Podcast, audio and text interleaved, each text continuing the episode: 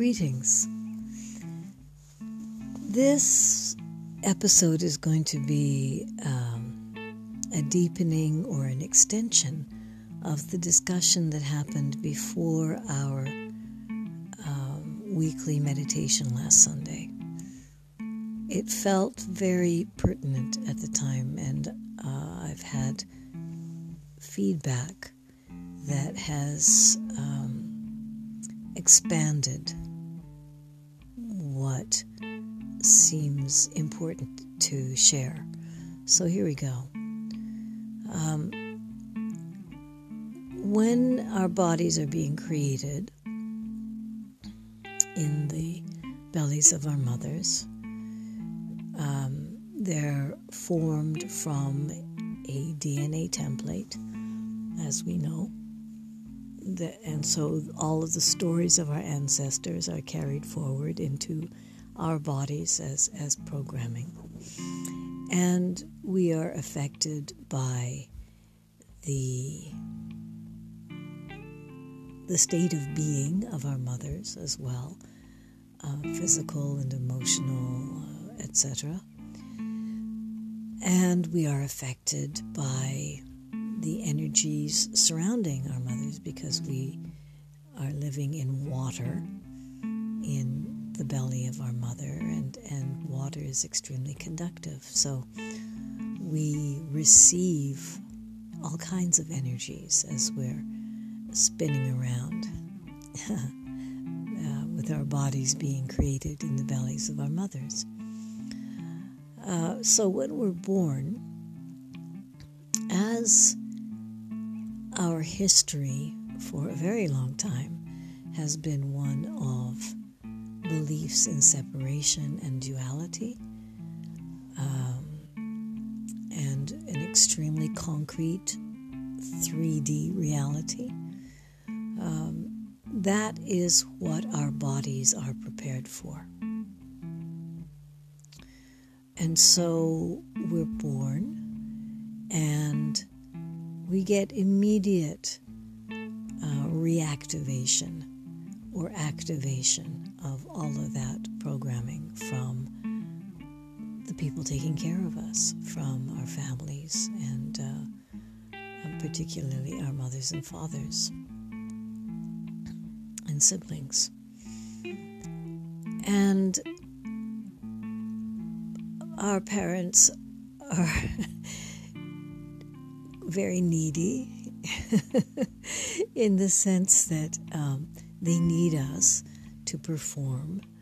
Uh, they need us to be good children, and so that, you know, we can uh, assure them that they are good parents. Um, and so they they inculcate in us very, I mean, immediately, all of their insecurity and uh, and the need to to perform, which brings us more and more into into separation. Um, if our parents didn't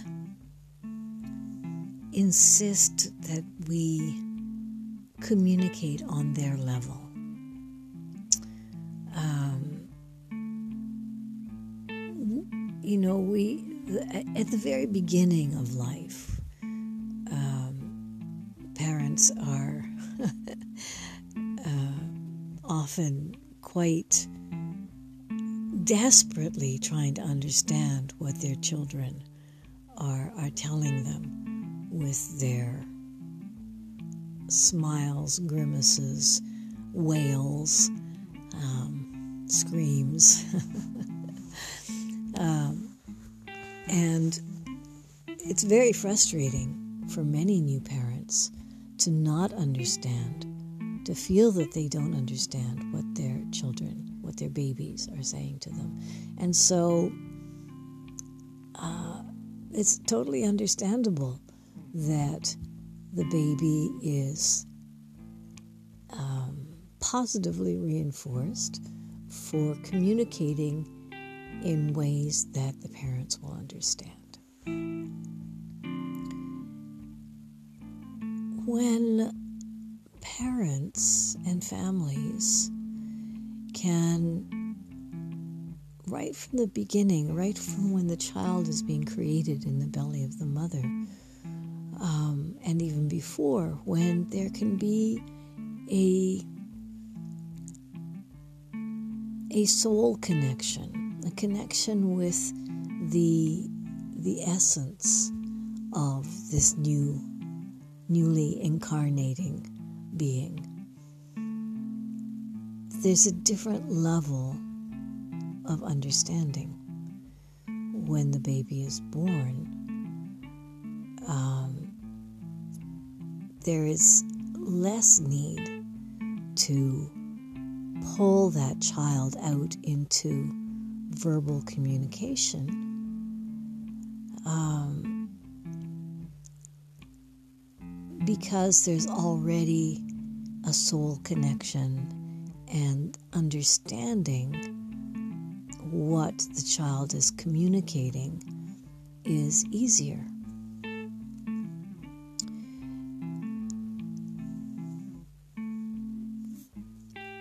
There has been a tendency also to um, to need to constantly stimulate a child, uh, to develop the brain, to develop their thinking capacities. And so there's all different kinds of um, sounds and sights and um, things that are uh, calculated to get that child engaged in the world, but engaged often with um, with a certain plan in mind. You know, getting that kid into law school.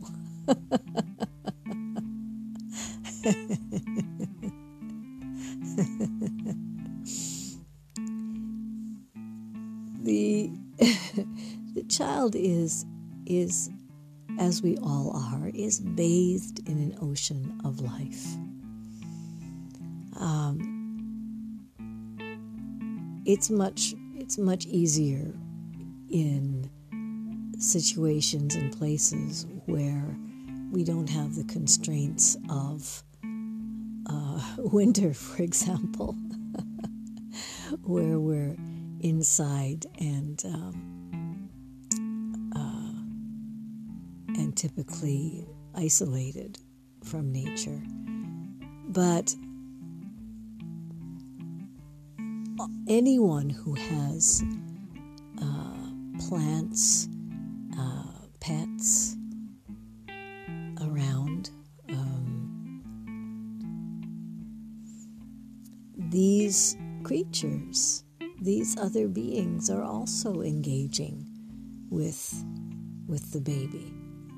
Um, and and this is obvious, you know. You, we we we recognize that even in our ignorance of all the different levels with which they are communicating. Um, music certainly um, feeds a child, and, and sounds of of nature. Um, What's coming to me is the first, the first sound that I ever made was the sound of the goat from outside of uh, of the window where my crib was in in Trinidad when I was little. So that was the first sound that I made, and Um, You know, I realized that that, that was a, a form of communication with that other creature that was out there. But children, babies, you know, at a certain point, uh, this gets kind of beaten out of us. But babies open to all of life and all forms of of um, of natural existence are feeding that child. We pull our children into duality and separation, is what I'm saying. If we don't throw ourselves into into desperately getting our kids to talk, desperately getting them to, to communicate clearly, quote unquote, with us, uh, which means basically on our uh, in our playing field, um, and if we attempt to develop a more telepathic um, or physical communication with the baby, that child will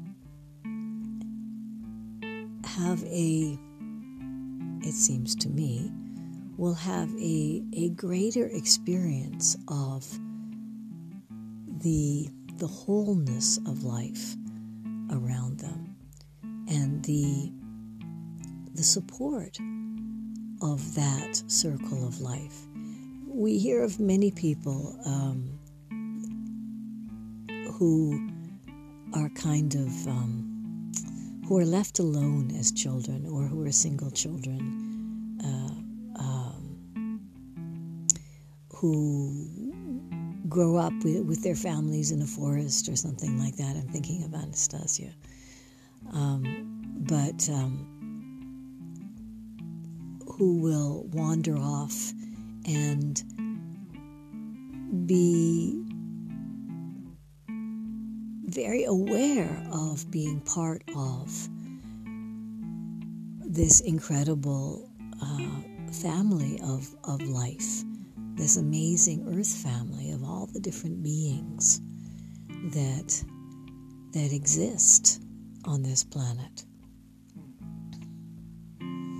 And this is something that that we we steal from children. And so they don't have this, our babies for, for a long time have not had the foundation of security, of knowing that they that they are supported by all of these beings, by this web of life. And as time goes on, in our growing Um, imitation of the stories that, or replication of the stories that we've been taught from our ancestors, um, we focus entirely on the immediate people around us. With time, because most of us don't feel that we were seen or loved or taken care of the way that we we wanted to be or that we deserve to be, depending on how, what the story is you tell yourself. Um, a, a certain bitterness develops. And going back in childhood memories um, will activate feelings of, of, of bitterness and uh, aloneness, uh, being all alone, rather than being surrounded by life and supported by life. And so, because so many of us grew up feeling that we were alone and that we had to uh, grow up really fast and uh, be responsible and uh, et cetera, we, we became people who take care of other people. Um, many of the people in the, the community uh, around Hartroot are people who I would I would say everybody in our community that, when I think of it, um, are people who, who are caregivers, who take care of other people. And this arises because we're caring for them um, in the way that we would have loved to have been cared for. You understand? But the bottom line understanding, or belief rather, is that we will never be loved this way. We will never be taken care of this way, even though there's this, this uh, aching to be completely taken care of. And so what we find is people who are extremely independent and strong and efficient and the pillar of the whole, you know, circle of life around them.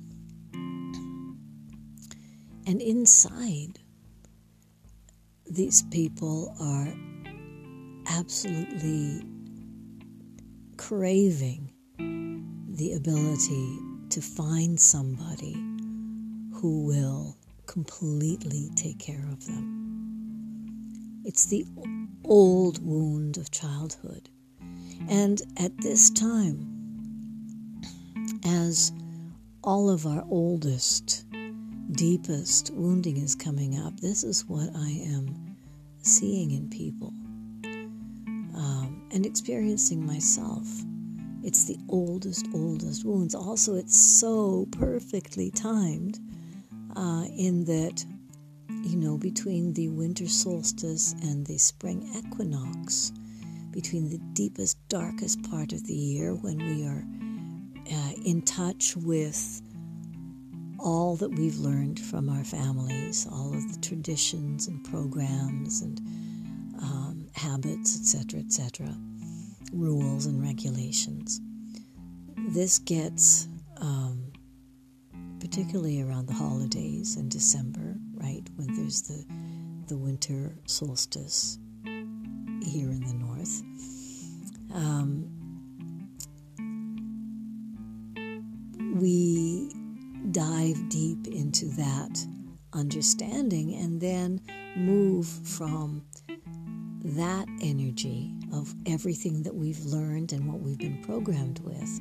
We move gradually outward towards the, I'm thinking outward along the tunnel of a cave, to the spring equinox, when we uh, exit the cave and we go out into the world. Um, and so the time between the winter solstice and the spring equinox is a time of sorting through what we have learned and what no longer serves us, what no longer resonates with for us. And so each time we've spun around this circle, this annual circle, we've had a chance to decide how we're going to manifest ourselves, how close to our truth with all the letters and capitals dare we um, dare we express as we move out into the world uh, in the in the spring equinox. Um, and so this is what is happening at this time, planetarily and for every one of us. Each time we've gone through This, this cycle, we've been able to touch deeper and deeper layers. And the deepest and most basic uh, wounding is that belief that we are alone. So, physically, the this relates in Oriental medicine to the water element, and therefore to the entire genitourinary tract. So the kidneys, the bladder, all of the plumbing, and the reproductive organs, but also the hair and the ears and the bones. And so many people are feeling really dizzy. This is related to the ears, to the inner ear, and it's also related to kidney toxicity. Um, people are, are having all kinds of symptoms related to these to, to these parts of their bodies. The the back in general is supported by the kidneys, and so very often there's I've heard of many people with with issues with, with pain and physical symptoms in, in their backs. This is happening also because this time period um, deals with our identities, in the sense of me, myself, this individual, um, this body with me in it. How am I going to survive in the world? And so with this foundational wounding of I am alone, this then moves into the terror. The terror related to being alone and having to survive. And I think that this is what many people are are touching or uh, are being solicited to touch by physical symptoms that are that are arising. Most of us don't want to go anywhere near something called terror. But when you find yourself immobilized for whatever reason, psychological or physical, um, this is the kind of um, This is the tint of uh, emotion that is arising right now for many people, I believe. So I'm just going to run over that quickly. Um, the initial wounding being the belief that we are alone creates people who will take care of other people, partially to ensure that that we're loved, that so that we know deep inside ourselves that we're good people, um, and also so that we can take care of other people the way we weren't taken care of. But inside the, you know, big, strong, Uh, efficient and, you know, the, the pillar of the family or society or whatever, you've got this deep longing to just be able to collapse. A lot of people are collapsing, actually. And, um, and this is bringing the possibility for the healing of that original belief that we're alone.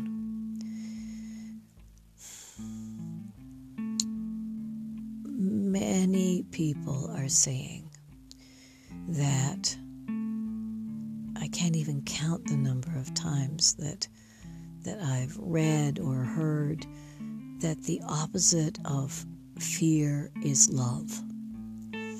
And then people are told that they have to love themselves before they can love anyone else, et cetera, et cetera, which seems that's never made a whole lot of sense to me. It seems to me that the opposite of fear is faith. Because, you know, faith is that ability to walk into into the future with no light shining the way, and knowing that it will that it will be okay, that that life is not against us, that life is is abundant and loving and supporting us. Um, so the opposite of, of fear is faith, and it seems to me that one of the ways of cultivating faith is to be able to feel that you are really part of this entire web of being. To do that, you can go out into nature, or if you're um, inside because of uh, winterness or um, the present uh, insanity of lockdowns, um, maybe you have pets and plants. There's always a way, you know? There's always a way to connect with nature. Go out and buy some flowers. Even if they're grown in hothouses, et cetera, they still are beings with, with lives and energy, and will communicate with you, will communicate with you through color and scent and form and energy. So, to me, the the final healing of this original wounding of the belief that we are alone um, is to, however you can, whether you you sit in meditation and connect with the web of existence, or whether you go out into nature and feel it in every cell of your being, or whether you sit and um, connect with uh, with an animal, with um, if you've got no plants and no animals around you, um, put put bird song on. on your on your phone and and let that communicate to your soul. You understand? Or of course you can always um, in a, a meditative state you can connect with all that is. Uh, hmm. I think that's basically what I wanted to say. Um, if you want to join with the Hartroot community in our meditations, we have Zoom meditations every Sunday. Um, you can communicate with me to get the link uh, for the live Zoom meditations. If you want to listen to them on your own, Um, they are recorded and put onto a Patreon site that you can subscribe to. So that's patreon dot com, and you go to Hartroot.